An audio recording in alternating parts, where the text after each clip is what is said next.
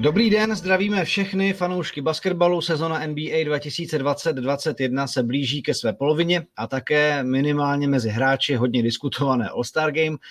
V dnešním Focus podcastu se detailněji zaměříme na dosavadní výkony Tomáše Satoranského a analýze podrobíme i většinu kádru Chicago Bulls. Zároveň povedeme debatu o tom, kdo má zatím nejvýrazněji nakročeno k ceně pro nejužitečnějšího hráče soutěže. Je to LeBron James nebo Joel Embiid nebo někdo jiný a jak se prezentoval mladý výběr basketbalových lvů trenéra Ronena Ginsburga v posledním kvalifikačním okně proti Litvě a Belgii. O tom si budeme povídat s Ondřejem Motylkem, autorem blogu Crunch Time. Ahoj. Čau. A Honzou Mouchou, který spravuje YouTube kanál Basket 101. Ahoj i tobě. Ahoj, díky za pozvání. Od mikrofonu vás všechny zdraví Jiří Kalemba. Tak eh, pojďme to jenom rychle rozseknout. Jste pro All-Star Game v této sezóně? Ano nebo ne? Jak to, jak to vidíte vy? Protože už kolem toho některé hvězdy promluvily. Přijde mi to úplně zbytečný. Krátce a jednoduše. Já jsem pro All-Star pauzu, ale ne pro All-Star Game. Takže dobrý, tak jsme si zahlasovali. Mimochodem, hlasovali jste teda vlastně, nebo ne? Ne. Taky ne. Mě to, já jsem možná retweetnul něco na Twitteru, ono, to, ono se to počítá, že jo? Tady ty všechny interakce na sociálních médiích, takže to jsem asi udělal, ale že bych hlasoval pětku, tak to ne. Já taky ne, takže máme třikrát ne a můžeme jít dál. All-Star Game se prostě nebudeme zabývat, protože podle mě je to jako, když chvilku počkáme, několik minut ztraceného času. Pojďme hodnotit Chicago Bulls, protože pod jedním z posledních podcastů eh, jeden z našich posluchačů si povzdechl tak trošku, že bychom možná měli víc času věnovat eh, Chicago Bulls a Tomáši Zatoranskému, jeho spoluhráčům, tak se pojďme na ně podívat. Eh, pojďme trošku oznámkovat, jak se nám zatím jeví jako ve škole útok, obrana, chemie, jak si počínají v crunch time, jak to vypadá s rotací a tak dále. Tak pojďme se podívat na to, jak ty složky byste hoši jejich výkonu oznámkovali, jen tak jako velmi rychle na úvod, co se týká Chicago Bulls. Já jsem teda učitel, mám pověst takového toho mírného učitele, známkuju docela mírně, ale tady to musí být za tři, slovy dobré. Jsou 14. v útoku, 18. v obraně, v posledních dvou týdnech o trošku lepší, ale to je zabarvený i tou dnešní výhrou nad Houstonem, eh, poměrně dost vysokou. Takže celkem průměrný, obecně, kdybych měl říct asi ve všem. Neurazí, Jediný, na co jsem zapomněl a co bych vypíchnul, je to, že jsou třetí v NBA v těch takzvaných hockey assists, uh, taková ta dvojitá asistence, jo, což asi třeba naznačuje, že tam je nějaký dobrý ball movement, že, jsou, že jako hrajou nesobecky jako tým. To se mi líbí a o tom určitě bude mluvit i Ondra. Uh, Billy Donovan asi nainstaloval systém, který sedí, takže v tomhle dobrý, ale jinak jako výsledkově se to zatím nějak nedostavuje. Tak, Ondro, co ty? Ta trojka mi přijde jako takový odpovídající hodnocení, ale vypíchnul bych možná trošku tu chemii, která mi přijde v těch posledních zápasech lepší. Nemyslím teď jenom na hřiště jako nějaký herní projevy, ale prostě i to, jak žije lavička, jak se ty kluci pozbuzují, mám z toho takový lepší pocit a tam bych třeba dal dvojku, prostě aby byl nějaký hodnější, aby byl trošku hodnější než Honza. No a tak zůstaňme u toho, protože v posledním týdnu kalendářní nebo jakoby sedmi dnech eh, je to 4-1 mají bilanci včetně teda té poslední eh, výhry nad eh, trápícím se Houstonem, tak mění se podle tebe něco, Ondro, jako když jsi zmínil tu chemii, je něco, čím se jako Bulls trošku jako dokázali nakopnout, nastartovat, nebo vypadají jinak v něčem? No, já bych to nadšení jako trošku brzdil, protože když se podíváš, tak eh, ten los měli docela příznivý a neporazili žádný tým, který by po tom zápase zůstal s kladnou bilancí. A to vlastně platí pro, celý, pro celou jejich sezónu, že ještě neporazili nikoho jako opravdu dobrýho. Přijde mi, a možná zase řekne Honza, ten má ty čísla podchycený líp, eh, že se trošku víc, nevím jestli líp bráněj, ale rozhodně mi přijde, že se líp snaží v obraně. A je tam méně takových lapsů eh, v závěru, který je stále některý zápasy předtím. Ono to bude určitě i tím, že za Klavín se nechal slyšet, eh, že má vlastně nástroje, nebo to, to tělo, to fyzické vybavení k tomu, aby byl jako two-way player, že jo. A je vidět, že asi Billy Donovan v tomhle funguje, protože za Klavín nikdy nebyl two-way player, on byl vždycky jenom uh, nějaký střelec, takový a tahoun v toku, ale v obraně byl známý těma mentálníma lapsama právě, i přesto, že prostě má ty dlouhý paže a atletické tělo, tak uh, vypadá to, že asi přichází jako k sobě v tomhle. A že se možná dočkáme toho, že Zaklevín se začne věnovat obraně, protože to není jenom o tom, aby se snažil, ale to je o nějakým studiu, že jo, videa a vědomím jako zlepšování a musí do toho investovat čas. je vidět, že možná pro toho Donovena přeci jenom chtějí hrát líp a chtějí hrát zodpovědnější a on může jít příkladem za Klavín. Kdyby se on najednou z ničeho nic přerodil v nějakou jako oboustranou hvězdu a nějakého stopera v obraně, tak si myslím, že jako mají strop úplně jinde než teď. No, já k tomu jenom dodám, já jsem narazil během téhleté sezony na takový zajímavý blok, teda nebyl to crunch time, ten už znám, Ondro samozřejmě dlouho, ten je skvělý, co se týká jako české basketbalové scény, ale je to blok týpka, který píše o Chicagu, jmenuje se Steven Noch, podle mě, jako na Twitteru docela plodnej a tenhle ten člověk uh, udělal po zápase s Philadelphia článek o tom, jak se Bulls zlepšují v obraně a vypíchl tam právě některé výpomoci ze slabé strany eh, od Zaka Levína právě při bránění Joela Embida. Eh, včasná výpomoc, eh, dobrý spacing a to je právě jedna z věcí, které by právě Bulls mohly hrozně pomoct, kdyby Zak Levín tyhle ty věci dokázal dělat častěji a tak nějak jako konzistentněji počas jako zápasů. Ale k Zakovi Levínovi se ještě dostaneme samozřejmě. Pojďme k tomu, kdo, troufnu si říct, naše posluchače a, fa- a fanoušky, nebo fanoušky, prostě posluchače, nevím, jestli fandíte našemu podcastu, ale aspoň jsme rádi, že ho posloucháte, uh, zajímá asi nejvíc, což je Tomáš Satoranský. Uh, ten v posledních uh, šesti zápasech pětkrát deset bodů a víc, nebo tři zápasy za sebou přesně deset bodů, vždycky v plusových číslech. Uh, je tohle to, Honzo, potřeba, aby jako on byl na polbovce a Bull se dařilo. Víme, že byl toho obratu v zápasu s Detroitem. Jak vidíš jeho přínos pro Bulls v posledních zápasech? Já ho budu hrozně moc chválit a úplně přesně vím, mám vytipovaný ty lidi, kteří zase budou psát, ať už Ondrovi pod uh, do komentářů nebo mě někde na Twitteru, že máme růžový brýle, že ho vychvalujeme, vynášíme do nebes, ale myslím, že mám jako i nějaký uh, důkazy k tomu, že ta chvála je víceméně uh, opodstatněná. On vlastně s ním na palubovce je Chicago mírně lepší v útoku, asi o 2,5 bodů za 100 útoků a o 8 bodů za 100 útoků lepší v obraně, což je obrovský rozdíl. Jo, on je jednoznačně prostě pozitivní force v tom týmu. Samozřejmě to je daný i tím, že hraje uh, proti soupeřovým lavičkám, že jo, on vlastně pravidelně nastupuje uh, na nějakých 20 minut a zastává takový dvě role. Jedna z nich je ten backup point guard, to je to, že on v polovině té první uh, čtvrtiny vyleze na palubovku, postupně slezou jako ti starters a on tam vlastně manažuje tu druhou, tu druhou unit jejich, tu jejich lavičku a to je takový playmaker a v téhle roli, jak se vždycky říká, nemusíš být jako hvězda, ale buď hvězda ve své roli, tak v téhle roli on je fakt dobrý. Jo. To dokládají i nějaký čísla, který jsem si našel. On má třeba obrovský assist ratio. To je poměr jeho akcí, který skončí jako asistencema. Uh, u něj vlastně 40% jeho akcí skončí asistencema. Zbytek jsou střely, ztráty, šestky. To je hrozně velký číslo. Je to čtvrtý největší v NBA, ale není to úplně nutně pozitivní. Uh, ti další tři hráči jsou Draymond Green, TJ McConnell a Rajan Rondo. Což jako když si vytáhneš, co to vlastně za hráče, tak jsou to všechno hráči jako ofenzivně tak trochu, nechci říct bez zubí, ale ne úplně jako nebezpečný, který ale rádi tvoří hru pro spoluhráče. Jo? A to je přesně jeho profil. On je hvězda v té roli, že tvoří hru pro spoluhráče. On má, když jde palubovce, tak 30% veškerých košů jsou jeho asistence prostě, jo? což je taky hrozně moc. Má přes sedm potenciálních asistencí, což je něco, co trackuje NBA. Jsou to vlastně situace, kdyby padla každá střela, tak kolik on by měl asistencí, kolik by jich jako by připravil, tak on jich má sedm a hraje 20 minut Jo, to je astronomický číslo v podstatě. To je elitní mezi hráčema, který hrajou z lavičky, když to vyfiltruješ na hráči, kteří hrajou 25 minut a tomu hraje 20 minut, tak uh, je zase nějaký top 5 v tomhle, jo, mezi hráčema, jako je Rondo prostě a tak dál. Uh, takže opravdu hvězda ve své roli bych řekl, nebudeme si nalhávat, že by byl All-Star, že by, byl, že by mohl hrát prostě nějakého uh, klíčového rozhrávače v nějakém týmu, to ne, ale v téhle roli opravdu dobrý. Typnete si třeba, kolik má nájezdů za zápas? Nájezdů? Tak na to no. jsem nekoukal. Čověče, kolik může mít nájezdů takový saty, když tam je třeba, když vydrží 20 minut? On hraje 20 tak, minut za zápas, no. no tak... tak uh, kolik může, tak třeba hej, tyjo, teď každý číslo, který bude špatně, bude hrozně blbý. Uh, pojďme, ale musíme střílet prostě i takhle od boku. Um, 6, 8, jo, trefil to 6,6 nájezdů zápas. To je dobrý, yes, dobrá práce. Yes. Nejsem úplný žabar, když tohle to dáváme dohromady, ne? Jasně, je vidět, že máš, je vidět, že tomu rozumíš. A teď nejde jako o to, jestli to je dobrý nebo špatný, ale, ale ten kontext, 66% z těch nájezdů, takže drtivá většina, končí tak, že on nahraje z toho nájezdu. Jo, a to je to, co mu neustále vyčítají ty český fanoušci. Proč se netlačí do zakončení?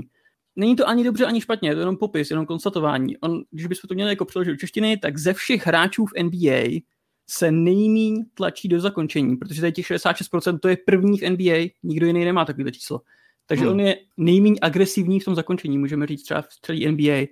Uh, ale zase, když už se tlačí do toho zakončení, tak dává 52%, což je prostě slušný procento, a pětina těch nájezdů končí asistencí. To je to poslední, co jsem k tomu chtěl říct, a to je druhý v NBA.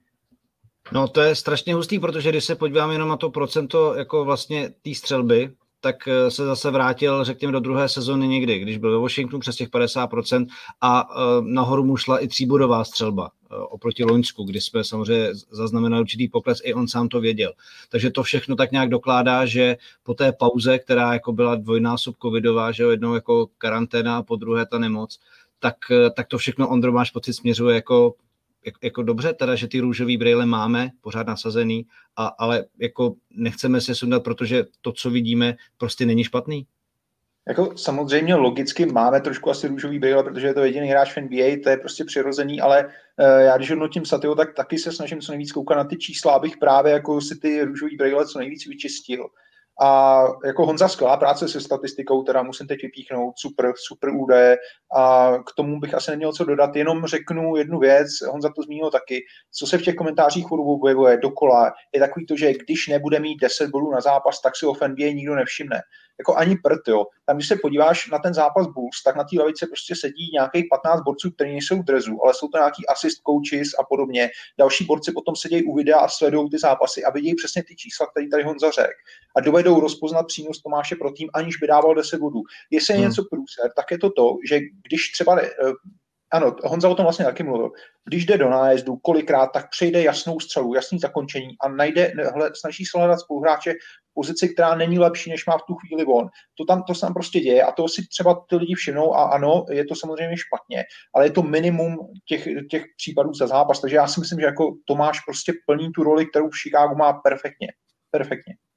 Hmm. Já bych chtěl uh, jenom zdůraznit to, co říkal Ondra o chvále těch eh, statistik, který dal Honza. To si klidně někde vystřihněte, jestli jako můžete. A uh, to byla jedna z nejzásadnějších informací, který neříkám, že se nebudeme bavit o dobrých věcech, ale co se týká Tomášovej úlohy v týmu a jeho aktuální výkonnosti, tak tohle to bylo čísly podpořeno tak, jak to možná skoro jako nikde nezaznělo. Takže to jenom jako důkaz toho, jak jako dobře připravený Honza v tuto chvíli byl. To tak neděláme často, abychom zastavovali podcast a, a, a řekli si, že zněla super věc, protože bychom to dělali často samozřejmě. A tohle bylo mimořádně, mimořádně jako uh, statisticky podpořená jaká argumentace. Fakt jako moc díky za tohle. Díky, díky, to rád slyším. No a ty si ještě zmínil druhou jeho roli toho střelce, jo, protože on vlastně nehraje jenom toho backup point guarda, on hraje taky nějaký minuty vedle Kobeho Whitea a taky hraje minuty jo, prostě v těch line-upech někdy i v koncovce třeba, v posledních pěti zápasech tam byl jednou asi. A to šlo právě nahoru, přesně jak si říkal. Já tady mám přímo tu catch and shoot statistiku. Jo. On je samozřejmě skvělý z rohů letos a jako catch and shoot střely, když jenom vyloženě dostane nahrávku a vystřelí, tak to má 46% strojky, což je hrozně moc.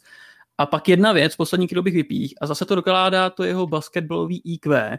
Uh, NBA trackuje pohyb bez míče katy, jako seběhnutí pod koš. Jo. A jemu to vychází asi tak, že jednou z zápas zhruba prostě seběhne bez míče pod koš, dostane nahrávku a má to jako 9 z 12, jo. což je ohromně efektivní, když se tím namyslíš, že prostě on vidí někde, že Kobe White má třeba balón, že jeho hráč ho třeba nedává pozor nebo má otočenou hlavu, tak Saty se běhne, je to tak jednou z zápas a má to prostě 9 z 12. Lepší v tomhle v NBA jsou jenom dva hráči a to je Gary Harris a Donovan Mitchell. Když to, když to vyfiltruješ na gardy, jo, samozřejmě uh, centři tohle to dělají běžně, ale mezi gardama je vlastně říct třetí v téhle statistice. Takže taky, zase je to taková chvála, je to jako, vypíchli jsme nějakou jako detailní činnost, která vyloženě mu jde a zní to jako, že máme růžový brýle, ale je prostě v té svojí roli to, co se po něm chce, tak si myslím, že dělá skvěle a ten coach to vidí a všichni to vidějí, kdo, kdo něčemu rozumí trošku. Tak. Na druhou stranu, jako zase bavíme se o hráči, který nastupuje z lavičky, takže je tam je potřeba v tom hodnocení dělat trošku mikromanagement. Není to prostě eh, tak, jak si zmínil Donovan Mitchell. Není to jako někdo, kdo hraje o MVP celé soutěže a kterého všichni sledují a vidí o každém jeho pohybu. Musíme najít nějaké stránky, které prostě tu jeho hodnotu pro tým nějak jako podtrhnou a podpoří a buď to, to bude plus nebo mínus. Já bych jako rád eh, zmínil třeba jeho spolupráci s Tadeusem Youngem, které si právě všimnul ten, ten Steven Noch, kdy on eh, zjistil, že prostě jako pick and rolly a, a vůbec jako uh, dvojičky těchto těch dvou hráčů v Chicagu v poslední době, když na to dojde, jako přináší jako velice, velice jako dobré situace a, a spoustu bodů. A to je třeba jenom jeden z příkladů, kdy si prostě s někým v tom týmu porozumí a kdy ta chemie prostě funguje a je to věc, která mu prostě jde jako do plusu. Jenom abych ukázal, že taky umím pracovat se statistikou, tak zrovna no. tady ta, tady ta kombinace Saty a Young, když jsou spolu na palubovce, tak pro Satyho je to vlastně nej, let, v letošní sezóně nejlepší spoluhráč, protože Chicago, myslím, tam má nějakou pozitivní bilanci asi plus 65 bodů, jsou ty, ty dva spolu jako na palubovce, což je poměrně dost. Ale viděl jsem včera nějakou tabulku, kde bylo, eh, který, který hráči jsou pro svůj tým letos jako nejpřínosnější tady v tom plus minus a tam ved Jakub Poeltl ze San Antonia a tady už Young byl asi třetí, myslím, tak nějak. Takže jako je vidět, že opravdu uh, Young, Young je důležitá součást Bulls letos.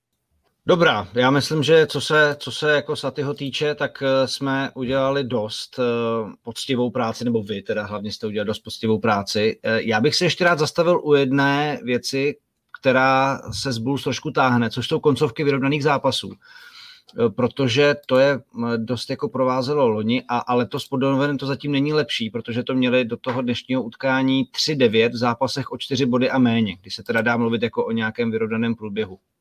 A chtěl bych jako jenom znát vlastně váš názor. Ty vím, že Ondro se na ty zápasy budou zkoukáš eh, velice často, viděl jsi snad všechny, nebo alespoň jako nějaký jako eh, výcuci z nich. Tak Máš pocit, že to je tím, že jako vlastně Donovan nechává jako hrát levý na ten takzvaný hero ball, nebo se tam děje něco víc, nebo co Bulls trápí v tomhle ohledu? Protože 3-9 vlastně ze 12 zápasů, kdyby se aspoň v polovině těch případů to ještě stalo jako lépe dopadlo to jinak z nějakého důvodu, ať už je to coachingem nebo rotací na závěr utkání, tak mohly být Bulls jako ty třeba i v pozitivní bilanci. Já si nemyslím, že je to v tom, že by za Klavín střílel nebo dostal příliš volnou ruku. Jako vlastně, co má ten Donovan dělat, takhle se to v NBA hraje, prostě hledáš nejlepšího hráče týmu a ten má ty koncovky rozhodnout. V koncovkách je to většinou o individuální kvalitě a za Klavín je momentálně nejlepší hráč Bulls. Já si spíš myslím, že tam je trošku problém u Bulls eh, na obraní části a jsou tam i zbyteční ztráty. Já si třeba vybavu zápas se Sacramentem, Eh, kdy dostali v poslední minutě dvě trojky, přičemž obě dvě nechali jako zbytečně otevření a ještě ztratili balón. A nebo možná všichni si pamatujeme ten jakoby zázračně prohraný zápas, který se nedal prohrát s Portlandem. A tam to bylo vlastně o tom, že když jim Damian Lillard dal trojku zase od z loga, tak potom ztratili balón a Damian Lillard ty mohl dát další trojku. To jsou podle mě takové chyby, které rozhodují ty závěry. Ne to, že za klavín to smaží od ze 30, prostě stop, a nedá trojku. Myslím si, že chyba je trošku někde jinde. No. Jako na druhou stranu je pravda, že Lavínovi na tyhle ty momenty úplně, úplně nejdou, a, a, ale to v tom nebyl tak přesvědčivý a vlastně tu pozici toho jako go-to uh, hráče úplně, úplně nenaplnil myslím teď. No jako ale jako komu, komu jinému bys ten, Jasně, ten já, já, jako, já se nehraju, ne, to, já neříkám, že bych to chtěl dát jako uh, Whiteovi nebo Valentinovi nebo Williamsovi, to je, to je jedno. Je jasný, že ten hráč je tam od toho a hlavně si to zasloužil za to, uh, co během toho zápasu nebo během celé té sezóny dělá. Já jenom jako jsem hledal vlastně důvod toho, co tam nefunguje, anebo jestli není pro Donovena jako mm, prostor se na to jako podívat uh, nějak jinak a třeba to zkusit jako upravit, když to z 12 případů vyšlo jen třikrát vlastně, no. Ale pojďme teda vlastně si zahrát jako na trenéry, což Čechům jde dobře. uh, jaká je podle vás jako ideální sestava Bulls nebo ta rotace, jak uh, já chápu, že to je soupeř od soupeře, zápas od zápasu, to může jako vypadat jinak, ale jak vám se jako nejvíc třeba líbily během sezony, Honzo? Tak musíme pořád mít na paměti, že neustále jim někdo chybí. Že Na začátku sezóny jim chyběli Saty, Snoty s Youngem, možná, že oni dokonce byli nejpostižnější tým tím, tím covidem. Uh, teď zase Markanen, ale když se, když se podíváš na nějaký ty data, tak mají štěstí v tom, že nejhranější jejich line-up je taky ten nejúspěšnější, nebo jeden z těch nejúspěšnějších. Uh, to je teda Kobe White, Zach Levine, Garrett Temple, Patrick Williams a Thaddeus Young. Tak v téhle pětici jsou dost úspěšní a mají v tom tuším asi 90 něco minut, což je, což je pro ně dobrý a nás může těšit, že když se v tomhle line-upu vymění Kobe White za Satoranskýho, tak uh, vlastně je to taky dobrý. Jo? A dá se vlastně obecně říct, že kdykoliv Satoranský hraje vedle Lavína nebo i Templa, tak hrajou extrémně dobře Bulls. Jo? Když to, když hraje s Whiteem, což je asi něco, co si i Ondra, myslím, že připravil, tak uh, to není až taková sláva, jo? je to takový ten neutrální, já nevím, minus 0, něco.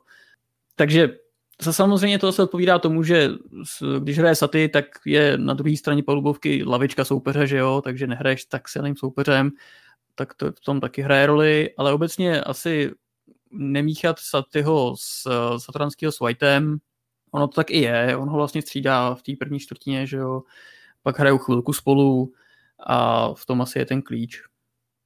No a když to Honza nakousnul, může vlastně působit eh, Saty eh, s Whiteem sestavě v nějakých momentech, nebo může jim to fungovat? Jo, ne, proč?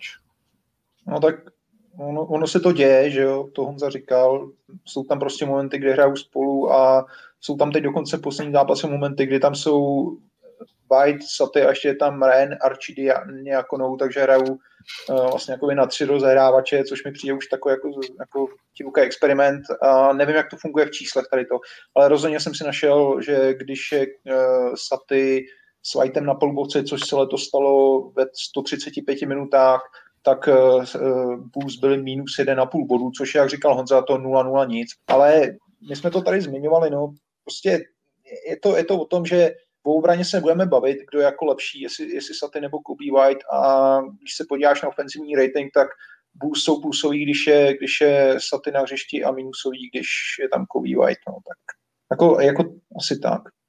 Tak to pro někoho, kdo sleduje čísla, samozřejmě může být indikátorem něčeho časem třeba. Nevím, můžeme jenom naznačovat. A tak jako, jako teď asi míříme na to, jestli má se jako prostě nějakou odpověděcí minutáž nebo tak. Já si myslím, že teď se to prostě dostalo v těch posledních zápasech do těch, eh, jako do té hladiny, kde by to asi mělo být. Jako teď se asi stěžovat nemůže ani Saty, ani my jako fanoušci. Myslím, hmm. že ta role je teď odpovídající a dostatečná. No a pojďme se teda ještě zastavit u Zaka Lavína, jakožto jako střelecké superstar, eh, který jsem si tak všiml na Twitteru nedávno, měl taková jakou sérii jako eh, v podstatě do kategorie Michaela Jordana, kdy měl asi za 8 zápasů 281 bodů. Dneska prodloužil sérii 20 plus 21 proti Houstonu ale co právě, eh, co ta jeho obrana a případně ta střelba v crunch time, co vlastně Bulls nabízí a co by znamenal jeho případný trade, protože se o tom taky začalo šuškat. A, a Bulls dopředu řekli, že ještě v tom jako tradeovém období nikdo není nevyměnitelný, což může znamenat jako pro Bulls vlastně ledacos eh, ve zbytku sezóny. Tak eh, co jako vlastně ještě říct Klavínově jeho výkonům? On má extrémně přátelský kontrakt myšlenou pro tým výhodný. On má tuším nějakých 19 milionů, nechci kecat. Takže ideální, ideální kandidát na trade samozřejmě. Uh, spousta týmů by po něm a, a sáhlo a ta jeho ideální role by třeba byla jako takový druhý nebo třetí scorer, druhá nebo třetí opora v týmu, jako je třeba Philadelphia. Jo? Neříkám, že ten trade je na spadnutí, nebo že se k němu schyluje, ale v nějakém týmu, kde je dominantní hráč, nebo třeba i druhý dominantní hráč, tak eh, aby Lavín hrál ty druhý nebo třetí housle. To je asi, to je asi nějaká jeho nejlepší role. Pokud se skutečně nestane to, že se z něj stane jako two-way, two-way player ale já nevím, prostě Paul George, jo, pak se samozřejmě bavíme o úplně o něčem jiném. Jinak teď je to fakt pro mě, celý to stojí na tého obraně eh, z mýho pohledu. Já si myslím, že v útoku už nemá komu co dokazovat, je výborný, je vynikající, to, že v crunch time to nevychází, to prostě se může za tři zápasy celý otočit a jsem koukal, že v posledních pěti zápasech mají ten klač jako 3-1 zase, takže se naopak jako v těch posledních pěti zápasech vyhrávali ty klače. To je prostě svým způsobem asi o štěstí. A ta obrana je to hlavní místo, kde se on musí soustředit a zlepšovat a to, aby to někam dotáhl dál než jen do druhého kola playoff. Ondro, samozřejmě další důležitou postavou jako hry Bulls je Laury Markanen, který ale teď jako kvůli zraněnému ramenu mimo, může být až čtyři týdny. Jeho přínos, když je zdravý, je samozřejmě jasný. Člověk, který je skvělým střelcem, který si dokáže vytvořit vlastní střelu, ale otázkou je, jako, jestli vlastně dokáže zůstat zdravý. Já jsem našel nějaké stránce Fox Sports, že on byl za rok 2020 měl osm různých zranění, což je dost jako na profesionálního sportovce, tak jestli vlastně to není případ pro Zingis a, a, a tak dále, jako jestli vlastně pro Bulls může přinášet, co přináší, když je zdravý a v pohodě. No, jako 8 zranění je dost, to už je taková malá encyklopedie basketbalových zranění, to vypadá. To máš Rosický a, trošičku, jako řeknu. Ano, a asi kolem něj už bliká hodně těch červených světílek, jako je to, je to, je to trošku problém a letos hrál jenom 13 zápasů, ale měl v nich nejlepší uh, ofenzivní čísla v kariéře, jako měl 19 bodů na zápas, 50% spole, 40% strojek, takže tam je to jasný, samozřejmě v obraně je to diskutabilní, naopak jako zase měl čísla nejhorší, co se týče doskoků a asistencí, když to není úplně jeho role a tak, ale teď je to otázka, jako já nejsem doktor, abych ti řekl, jako jestli dovede zůstat zdravý. No. Samozřejmě by bylo fajn, kdyby doved, protože i kdyby Bulls neměl nějak pomoct, tak uh, pořád je to aspoň nějaký hezký kousek do nějakého tradu. No. Ale teď se jim daří a teď se Bulls daří, to jsme říkali a Laure Markane nehraje, takže evidentně jako si dovedou s tím zatím nějak poradit bez něj. No. Ono v podstatě taky je pravda, že vždy záleží na době, kdy se ten podcast natáčí, protože, jak řekl on, za tři zápasy toho se může být jinak a narrativ toho celého jako dění kolem týmu může být jako úplně jiný. No. Tak pojďme na závěr, abychom uzavřeli kapitolu Bulls. Eh, když se mluví o těch tradech, tak pojďte si trošku zaspekulovat, co vlastně jako by jim dávalo smysl, nebo naopak kam se můžou vydat a co v tom případě může být jako jejich strop, jako nějaký scénáře, jestli byste si dokázali představit oba. Já teda, aby jsme to zkompletovali s tím Satoranským, nechci se k ním otravně vracet pořád, ale ještě, aby jsme vypíchli, jaký má kontrakt jak vlastně uh, to vypadá pro něj. Uh, on je extrémně vyměnitelný, když to tak řeknu. Hmm. Jo, jeho kontrakt je teď 10 milionů a příští rok má 5 milionů garantovaných a jinak 10, což znamená, že ten tým, který ho bude mít na soupisce, ať už to bude po nějakém tradu nějaký jiný tým nebo Chicago, tak se do 30. června musí rozhodnout, jestli mu budou platit 10 milionů příští rok, aby za ně hrál, anebo 5 milionů, aby za ně nehrál, jo, víceméně, takhle to je. Což je pro ten tým velice atraktivní, si myslím, na takového hráče. Takže on může být, pokud se Bulls rozhodnou to nějakým způsobem odpálit, eh, zbavit se, já si to nemyslím, že to, nemyslím, že to udělají, ale mohli by, nebo třeba naopak upgradeovat, tak by tam ten Satoranský mohl být jako trade chip, eh, je tam vlastně těch 10 milionů je docela hodně na to, aby se dorovnal nějaký plat třeba nějaký přicházející hvězdy nebo přicházejícího hráče. Myslím, že v tomhle klidně se prostě můžu osmělit a někam ho vyslat do světa a ten tým, který ho tam dostane, nebude litovat. Jo? Nebude to prostě špatný toxický kontrakt. V tomhle je to fajn. Uh, jinak celkově to směřování toho týmu, já mám pocit, že před rokem jsme měli úplně stejnou konverzaci a vlastně se za ten rok nic nezměnilo. My pořád hmm. nevíme, jak vypadají zdraví Bulls, uh, jak vypadá ten jejich potenciál, co to vlastně je vůbec nevím, jestli to oni vědí, jestli tušej, teď je to na nějaký pozitivní trajektory, tak eh, si myslím, že tomu třeba dají šanci už i proto, že desátý místo se může probojovat pořád do playoff, tak uh, možná je pravděpodobnější, že zůstanou tak, jak jsou, status quo. Já s tím jako souhlasím, mně přijde, že to rozdělení, jak mají prostě vec, jako veterány a, a, a ty mladíky, že tam je nějaká jako daná struktura toho, uh, jako jednak jako progresu těch, těch mladších hráčů a i toho, jak ta hierarchie v tom týmu je vybudovaná. Takže uh, jako, taky bych jim asi do toho úplně neházel vidle. Co Ondra myslí? Ale vždycky před tou trade deadlineou u většiny těch týmů v NBA dovedeš říct, jestli jsou to ty takzvaný buyers nebo sellers, jako jestli chtějí hmm. prodávat nebo kupovat.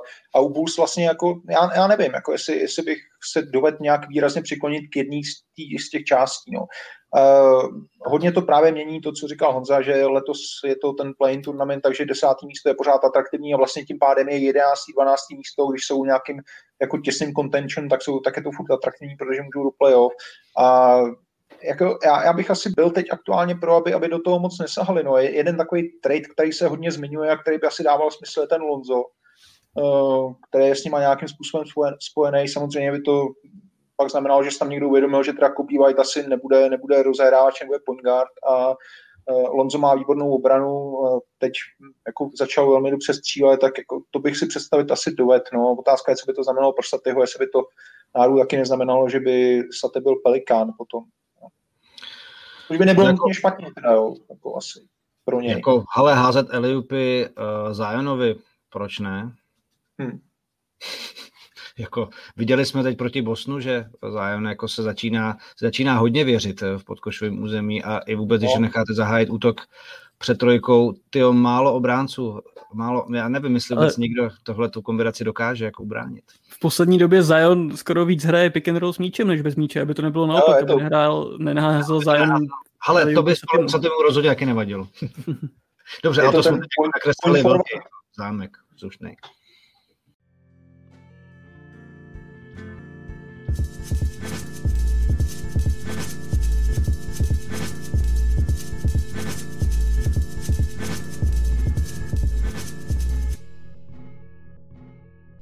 A pojďme na další oblíbenou konverzaci fanoušků eh, NBA, a to je letos, kdo bude MVP, nebo kdo má nejlépe nakročeno k tomu stát se MVP, protože v té konverzaci máme několik men a některá vystupují trošičku víc, což eh, se dá říct o LeBronu Jamesovi a Joelu Embiidovi. Eh, plus já bych tam určitě ještě jako přihodil Nikolu Jokiče, i když teď, když to zrovna točíme, tak eh, dva z nich nezažívají týmově úplně nejšťastnější období, což je třeba LeBron. Já bych si dovolím začít. Jo? Eh, velká sláva, jako třetí hráč v historii soutěže překonal 35 tisíc bodů, už se mu projektovalo, kdy by mohl jako překonat Karla Melona, kdy, kdy Jabara jak dlouho musí hrát, ale aktuálně teď ho trápí to, že nemá Anthonyho Davise, musí teda ten tým táhnout sám i bez Denisa Schroedera, je to dost těžký, protože uh, Lakers nestačili na Nets, Heat a teď i na Wizards, který taky začíná vypadat za zajímavým mimochodem, tak jestli to nezačíná jako trošičku být vlastně pro Lakers krize a i pro Lebrona klíčová fáze sezony, kdy se o tom MVP jako může vlastně trošku rozhodnout, Honzo. Jak to vnímáš ty? Já jsem před týdnem u Kuby Eichlera v podcastu vybral Lebrona jako MVP, ale teď je to asi tak, že kdyby teď skončila sezóna, tak by to musel vyhrát Embiid. Eh, kvůli tomu, co si asi říkal, a i kvůli tomu, jak je prostě dominantní Embiid, ne, že by to jako Lebron prohrál, ale Embiid by to vyloženě vyhrál, prostě zasloužil by si to. Ale já si pořád myslím, že to nakonec asi vyhraje LeBron. Ten důvod je ten, že pokud oba dva ty týmy budou mít na konci roku podobnou bilanci, jako mají teď, eh, a pokud oba dva ty hráči budou tak důležitý pro ten tým, jako je teď, tak si myslím, že LeBron bude, nebo jsem přesvědčený o tom, že bude mít prostě náskok v těch minutách. Jo, a uh, pro mě osobně je to třeba něco, pokud bude mít o 200-300 minut víc než Embiid bude hráno, tak je to něco, přes co asi vlak nejede. Uh, u Embiida nikdy nevíš prostě. Jo. Myslím si, že jakmile Philadelphia uh, zajistí nějaký první, druhý nebo třeba home court eh, v playoff, tak začneme vidět to, že Embiid nebude hrát back-to-backy, bude hrát spíš půl hodiny na zápas než 35 minut eh, a tak dál. A v tom vidím největší výhodu Lebrona, on je takový nezničitelný v tomhle. No. Takže teď by to měl být Embiid určitě, ale kdybych si měl vsadit, tak bych si bez tak vsadil na Lebrona i kvůli tomu narrativu taky, o kterém se pořád bavíme dokola, jo, že pro ty novináře to bude takový zadosti učinění, že jo, Embiid vyhraje příští rok třeba, ale teď prostě to dáme Lebronovi, když je mu 630. No, uh, Ondro, uh, ty jsi nedávno vlastně psal i na Facebooku o Embiidovi, myslím, že to bylo po tom 50-bodovém vystoupení proti Bulls, kdy uh, si zmiňovali, že tohle je v podstatě nezastavitelný. Což tam vždycky nějakým způsobem bylo. Honza zmiňoval Lebronovu vlastně nezničitelnost, u Embiida se často o jeho fyzičce hovořilo. A já mám pocit, že ten největší rozdíl to je prostě v hlavě, že Doug Rivers z něj dokázal vymáčknout něco, co ani on nevěděl, že tam jako je a on tomu prostě uvěřil. Jak teď podle tebe jako je zastavitelný Embiid? To, to nejde. No, jako možná máš pravdu, možná, že ten rozdíl je Doug Rivers, možná, že má kolem sebe třeba trošku ten tým je poskládaný jinak, tak mu to trošku uvolnilo ruce, nevím, ale um, jako když jsem viděl ten zápas uh, z Bulls, kde dal 50 bodů, tak vlastně jsem si říkal, jako, já, že jsem vlastně od doby Šaka asi neviděl podobně dominantního hráče. Nemyslím tak dobrýho, ale dominantního. O Šakovi se říkalo, že to byl nejdominantnější hráč NBA a tohle to vypadá podobně nezastavitelně, jako když to tak řeknu. No. Ale já teď trošku lituju, že musím mluvit po Honzovi, protože Honza řekl jako ty podstatní věci. U Embiid, Embiid prostě nehrál sedm zápasů už letos a je dost pravděpodobný, že uh, nebude hrát ještě nějaký další. LeBron, ačkoliv jsme si říkali před sezónou, jo, tak on si dost velkou část těch zápasů odsedí na lavice, protože vlastně Lakers skončili sezónu těsně před, před tím, než začala ta, ta další. Tak zatím nechyběla ani v jednom utkání, což je dost podstatná věc. No. Eh, ještě je sezóna dlouhá, stát se samozřejmě může cokoliv. Aktuálně je to podle mě jednoznačně, jednoznačně Embiid, ale máme před sebou ještě několik, víc než polovinu, polovinu základní části a jako ten, ten příběh Lebrona samozřejmě, jo, to, to se prodává hezky. No. No, tak eh, on v podstatě něco podobného v NFL zažil teď Aaron Rodgers, taky už trošku stárnoucí, ale pořád jako výborný hráč, který sice jako nebyl úplně obhájcem titulu, protože Packers dlouho nebyli ve finále, ale to si MV jako, uh, zasloužil to i trošičku kvůli tomu, že už nebude moc let, kdy by na to jako mohl výkonnostně dosáhnout, což jako u Lebrona je ještě neuvěřitelný to, že on každý rok jako dokáže něco jiného. Vzpomeňte si, co o něm psal Draymond Green, že nechápe, jak on se vlastně může furt zlepšovat. Ať, je, ať jsou to trojky, ať jsou to ty jeho ne, ne, nebranitelný neustále, nebranitelný nájezdy, ať je to i ta obrana, prostě, kdy ho asi Anthony Davis dokázal trošičku jako ještě na sklouku kariéry nějakým způsobem jako vyšpičkovat.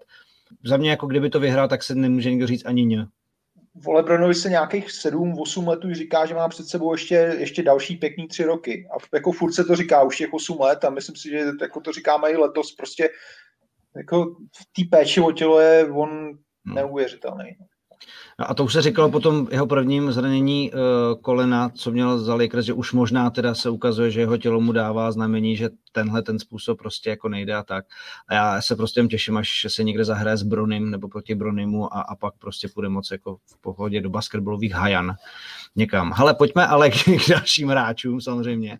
Uh, Nikola Jokic, 26,6, 11 do skoku a 8,5 asistence, jeho současný průměr.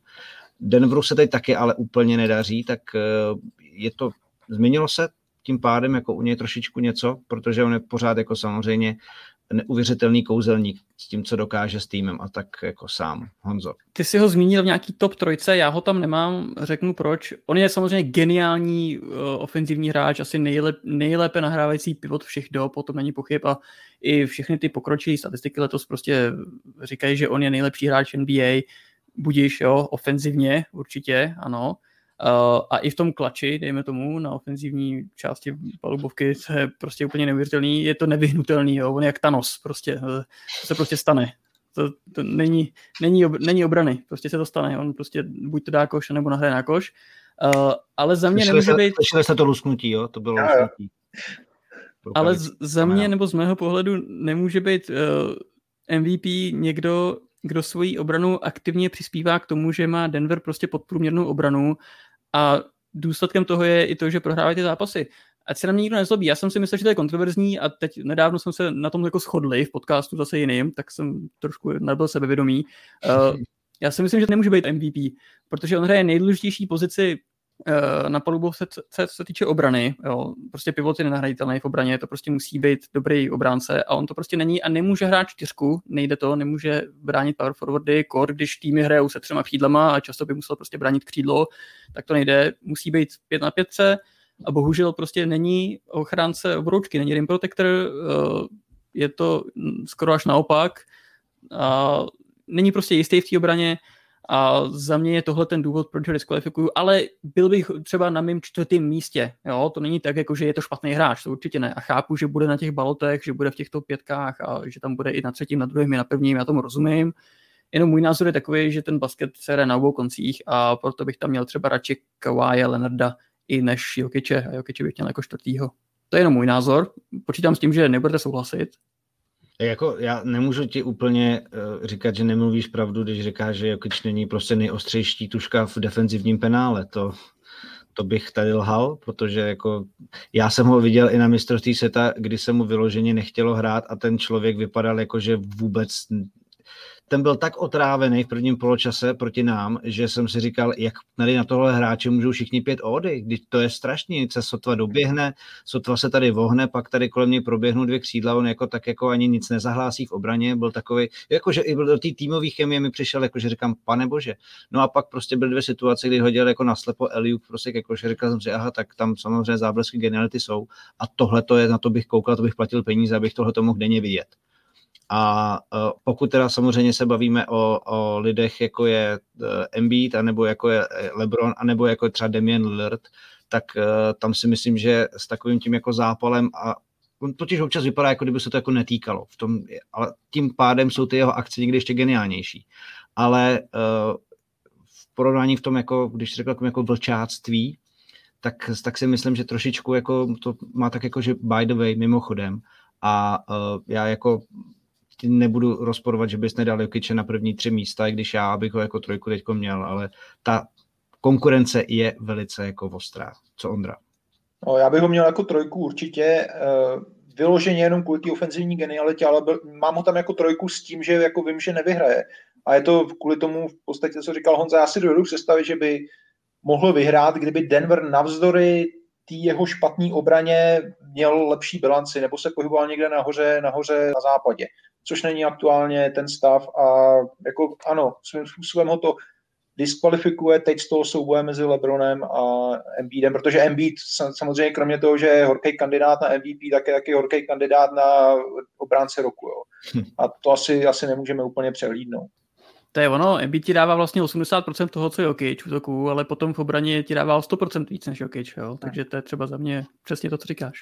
No tak pojďme ještě na nějaký uh, honorable mentions, jak rád to nazývám. Zmiňoval jsem Damiena Lillarda nebo Stefa Kerryho, který prostě uh, vytáhl Warriors z nicoty začátku sezony. Tak jak vysoko jsou třeba tyhle ty dva pro vás té konverzaci? Damien Lillard je pro mě hodně vysoko. Je to takový můj uh, oblíbenec a nemůžu věřit tomu, že i přes všechny ty zranění mají vlastně teď uh, Portland tu bilanci, já se rychle podívám, 18-12, to je prostě hmm. úplně nereálný. To je on? To je on? To je on. To je MVP, to je MVP, jako když takovouhle bez McColluma a Nurkiče, že jo, jsou určitě. Mhm, mhm, přesně tak. Uh, backup center teď za ně hrál v posledních několika zápasech Carmel Anthony. Co prostě to není, to není backup center, to je... Druhý nejlepší hráč je možná Gary Trent, jo, takže jako to ti říká víceméně všechno. No, ale zase, aby jsme řekli i to B, tak zase samozřejmě jsou uh, nějaký třetí nejhorší v obraně v NBA, no, takže zase bude na těch balotech, bude tam na tom pátém, čtvrtém místě a patří do té konverzace určitě, uh, stejně jako i Steph Curry, ale na tu výhru to určitě nebude. No, Andra, co ty tady k těm dvěma? Steph, třeba Steph. No, tak Steph, Steph je pořád Steph, jako tam celkem není co k tomu dodat, akorát zase budou mu chybět minuty, jako nehraje, nehrál už nějaký zápasy a Warriors prostě letos nevylezou na, asi pravděpodobně někam na čestý místo na západě a myslím si, že k tomu je potřeba uh, při tom hlasování o MVP tak jako přilídnout. Uh, ta týmová bilance určitě je určující. Takže stejně tak bych mohl říct třeba Durant, který, který jako taky hraje dobře, když hraje, ale nehraje tolik, aby, aby prostě se s ním mohl počítat, že ten mohl prostě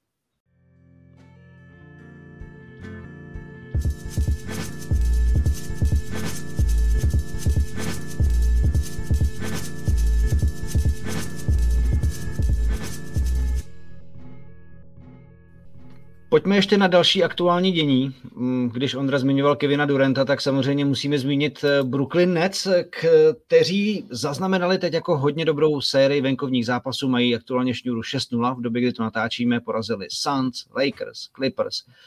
Jak se teda podle vás dávají dohromady, Honzo? A jako jenom taková eh, poznámka, že oni na ty výhry většinou došli k tomu, kdy jeden z té silné trojice nehrál, to znamená buď to Kevin Durant nebo Kyrie a nebo James Harden, jakože to vypadá, že možná pohromadě to ještě nebylo takové, ale každopádně je jasné, že zblížící se playoff tady máme velké nebezpečí toho, co nám Brooklyn jako ukazuje, co, co, čeho bude schopen na polbovce uh, v hmm. důležitých momentech mají našlápnuto k tomu, aby jo, zaznamenali nejlepší útok všech dob, jo, nebo nejlepší útočnou sezónu všech dob.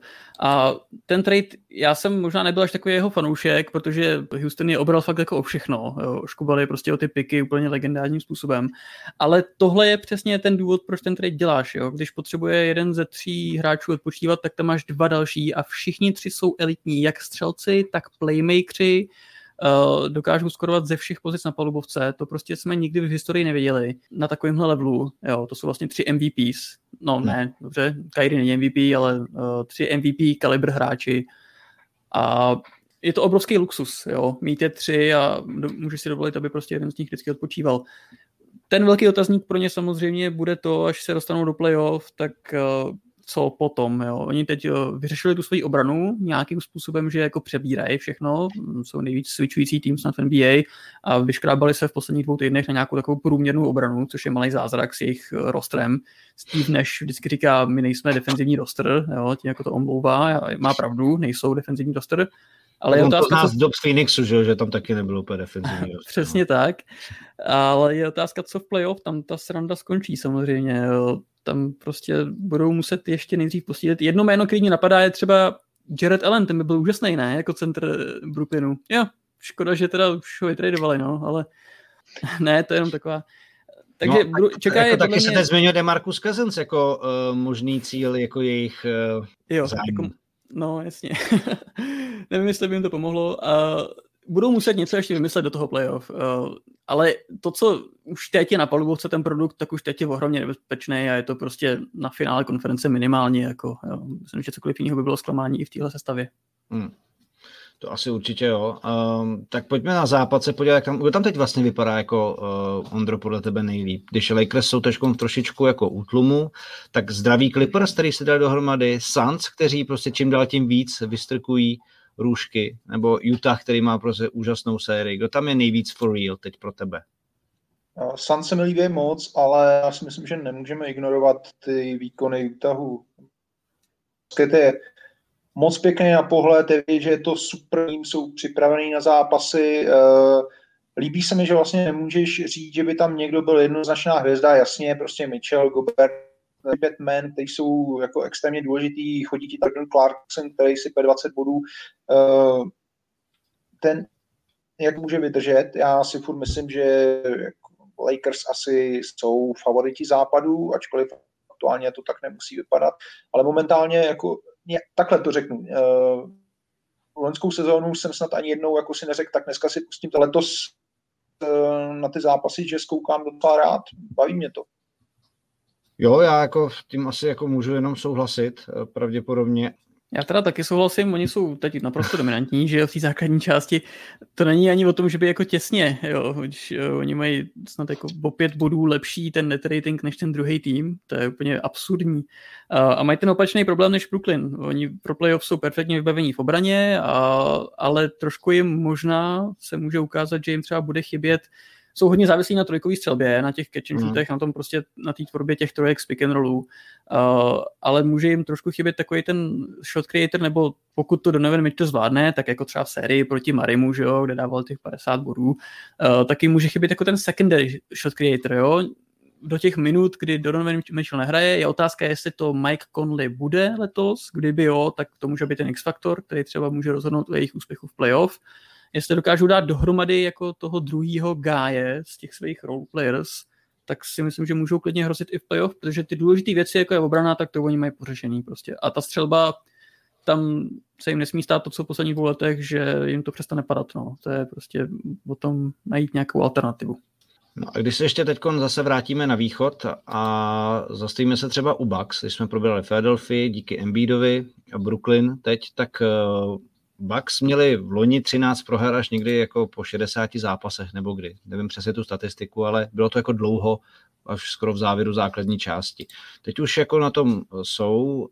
Proč se nedokážou, Ondro, podle tebe nakopnout zpátky? Je samozřejmě jasný, že teď chyběl Ledgerů Holiday trošku jako jim, ale eh, nevypadá to, že by se vytunili natolik, aby to byly ty Bucks, kteří mířili na finále titulu a nevyšli jim to právě, že jim to nevyšlo. Vlastně oni měli teď dvě sezóny v sobě dobrou základní část a vypadli, vyletěli v playoff poměrně nečekaně a mně se zdá, že tam cítím nějakou takovou jako trošku mentální únavu, bych řekl. Samozřejmě byla všelijaká vachrolatá, že jo, chtěli Bogdanoviče, skoro ho měli a nakonec ho nemají. A přijde mi, že Bucks prostě přišli na to, že základní část není až takovým klíčem a soustředí se na to playoff, kam se samozřejmě dostali mezi úzkého kolu favoritů ale eh, jsou poučení z těch předchozích dvou let. A poslední věc k tomuhle. Já už jsem eh, nakousil Demarkuse Kazince, teď samozřejmě, eh, pokud máte Instagram a různý jako basketbalový profily nebo na Twitteru, tak se jedou trade rumors. To znamená, kdo by kam mohl, pro koho je co dobrá destinace. A Demarcus Kazence hodně zmiňuje a zmiňuje se hrozně moc i Bradley Beal. Zrovna v momentě teda, kdy Washington to nějak začalo jako docela jít a, a, a porazil pár favorizovaných týmů tak eh, kde byste viděli jako dobrý destinace třeba pro ně? Bradley Beer, New York Knicks, samozřejmě, to jsem taky slyšel všechno, ale co by dávalo třeba pro vás smysl? Z koho může Bradley Beer udělat jako kontendera instantně? No tak, Miami. no tak já začnu. Co? No, já mám to samý, já mám taky napsaný Miami. Mám, mám pár týmů a mám tam Miami. Uh, ten balík by musel obsahovat uh, i Gudalu jako takový balast platový a potom nejspíš ty dva mladí hráče Hira s Robinsonem nebo aspoň jednoho z nich a nějaký piky. Ale to je asi oběť, kterou jsi ochotný podstoupit no, v roli Miami. Mám tady Denver napsaný, kde by to musel být Gary Harris a Michael Porter Jr. Nevím, jestli stojí za to. Uh, mám tady pár dalších týmů, co Ondra, já jsem se soustředil vyloženě na to Miami, já si myslím, že to je ideální destinace. Jako. Jo, Denver máš, máš pravdu, tam samozřejmě bez Michaela Portera to, ne, to jako absolutně nejde, nejde vyřešit a já si nejsem jistý, jestli se ho Denver chce vzdát, protože si myslím, že ten kluk uh, může vyrůst poměrně jako daleko vejš, než je momentálně teď ten jeho strop je vejš. Takže já být Denverem, tak do tohohle bych asi neskákal, ale co se týče Miami, tak tam bych to bral během vteřiny. Prostě já si myslím, že už jsme to řešili posledně, ale možná ještě se řešilo třeba, jestli by nemohl do Warriors teoreticky, jako asi by to taky dávalo smysl, nevím, nevím, jestli by to dávalo tolik smysl pro Washington, ale jako Washington stejně, pokud se zbaví Bradleyho Víla, tak to bude totální rebuild, takže tam jako jim asi nejde až tak o to, co dostanou zpátky. Samozřejmě jako jde, ale musí to být především budoucnost. No.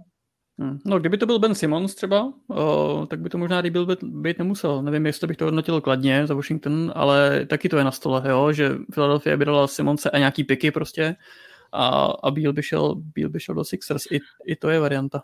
Jako já bych Ben Simonsem, tak samozřejmě nejsem úplně nadšený. Sice je to pár kilometrů, nemusíš jako si stěhovat tašky přes celý státy, ale trošičku se šoupe by to asi byl. Zrovna hmm. teď, když Ale to je ono, proč šahat do týmu, který je první na východě, že jo? To, to asi hmm. není úplně něco, co by teď chtěli riskovat. Černý kůň mám tady, eh, ne, že by se o tom mluvilo, ale jeden tým, který sedí na hromadě draftpicků je New Orleans, jo. Kdyby to skombinovali s nějakýma těma veteránama, já nevím, Bledsoe, Lonzo, Nikhil, nebo mladý hráč Nikhil, Alexander Walker, nevím, jestli by to pro Washington bylo dost, ale rozhodně atraktivní hnedka New Orleans s Bradley Wheelem.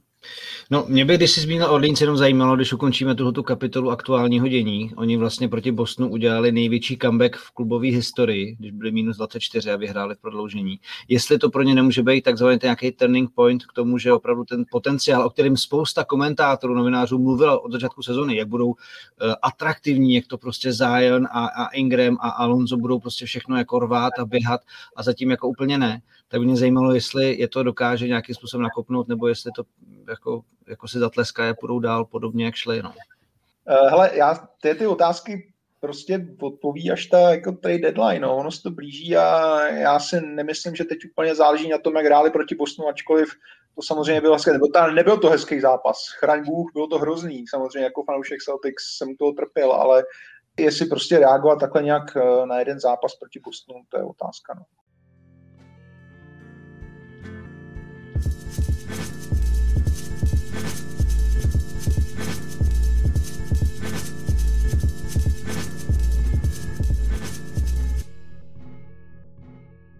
Pojďme od NBA teď eh, a eh, věnujeme se úplně na závěr ještě tomu poslednímu kvalifikačnímu oknu reprezentačnímu. Tak eh, jaké to pro vás má jako vyznění? Ty zápasy s Litvou a Belgií, zejména samozřejmě jako konec dobrý, všechno dobré, to znamená pozitivní tečka, výhra nad Belgií a zejména si ten způsob, jak se k tomu došlo tak eh, jaký to má hlavně podle vás, nebo Ondro, ty to máš velmi rád tohleto jako otázku, význam pro ty mladé hráče, tohle to, co si vlastně mohli během té kvalifikace uh, dovolit a co si mohli osahat. Jo, určitě zajímavá zkušenost. Já si myslím, že nakonec ani nezáleží tak na tom, jestli se vyhrálo nebo prohrálo. Prostě pro, pro kluky, jako je Radek Farský nebo Luboš Kovář a podobně, Eh, to vždycky bude zážitek a nejenom ty samotné zápasy, ale i ta doba té přípravy s reprezentací a ta atmosféra kolem, to rozhodně můžou pak prodat eh, jako v klubech ve svých a může to být i samozřejmě dobrý vklad pro český basketbal do budoucna, ale jinak si myslím, že jako celá ta, ta kvalifikace trošku furt se nad tím znášela, nevím, pachuť asi není to správný slovo, ale prostě to, že jsme měli jasný postup a jestli vůbec bylo nutné, aby jsme, aby jsme jako to hráli. Ono možná, když, kdyby se o tom rozhodovalo eh, v době, kdy už existoval nějaký covid, tak by se asi rozhodlo taky jinak, že jo, prostě ale bylo to tak, je to tak, tak vzali jsme to jako nějakou příležitost, aby jsme si otestovali nějaký hráče a myslím si, že to nedopadlo, nedopadlo špatně a že z toho můžeme do budoucna nějak těžit a stavět na to. Honzo, co ty? Souhlasím, asi to byla taková laboratoř pro, pro kouče Ginsberga, kde si prostě mohl vyzkoušet nějaké experimenty s vědomím, že o nic moc nejde, hlavně teda ty mladí hráče, no. Uh, takže taky hodnotím to pozitivně. Eh, a kdo se vám jako líbil z těch mladých? Nebo my jsme tady minule po tom posledním okně hodně hovořili o Ondrovi Sehnalovi, jakožto prostě aktuální hvězdě ligy, který ale zjistil, že na té mezinárodní úrovni některé věci fungují jinak, eh, víc fyzicky, víc rychleji a, je potřeba se na to trošku adaptovat. Teď proti Belgii rozhodně mm, se mi zdálo, že tam nějaká křivka jako učení proběhla. Tak eh, co říct k Ondrově nebo k někomu ještě z těch mladších kluků, Ondro? Já si myslím, že Ondra Sehnale je jednoznačným vítězem tohohle kvalifikačního okna. Nejenom tohohle posledního, ale když tomu přečteme, přečteme i ten poslední dvojzápas, o kterém jsem mluvil. Ronen Ginsburg ho vyzkoušel a myslím si, že Ondra tímhle tím testem prošel jako v podstatě nejlíp, jak mohl. Samozřejmě chyby tam byly, to se dalo čekat. Eh, to, že se mezinárodní basket odehrává na trošku jiný rychlosti, na trošku jiný úrovni, je celkem jako uh, jasný. Eh, ale Ondra Sehnal se s tím popasoval a když je nějaký vítěz, tak musí být taky nějaký poražený, bohužel. A já bych tady zmínil jméno Jakuba Šiřiny, protože se mi momentálně zdá, že na tom rozehrávačském postu, který je úžasně našlapaný teď v české reprezentaci, když se podíváme do České ligy, tak čtyři nejlepší, nejužitečnější hráči jsou čtyři čeští rozehrávači a samozřejmě už jsme se v tomto podcastu bavili o kluku jménem Tomáš Satoranský, takže to je pátý a tenhle ten našlapaný jako post teď momentálně asi Jakubovi Šiřinovi trošku, trošku utíká, bych řekl. No. Chceš něco k tomu Honzo dodat? Ne, měl jsem na mysli to samý, nechtěl jsem jako kritizovat, ale, ale vypadalo to přesně tak. No. Eh, Šíře tam v tom prvním zápase eh, neměl úplně dobrý momenty a v tom druhém vlastně jsme ho neviděli. Já nekritizuju, víc, já chválím Mondru Sehnala, prostě mm. jako když ti někdo vyletí, tak ho prostě někdo, někdo další v té reprezentaci, ta reprezentace tak funguje, že když někdo jde nahoru, tak ho jiný prostě trošku svým způsobem trpět. No. No a teď ještě jako poslední slovo k těm stálicím, Vojta Hruban, mm, Jaromír Bohačík, Martin Peterka, uh, především proti Belgii, alebo i u Mičega samozřejmě i proti Litvě, kde byl nejlepším střelcem.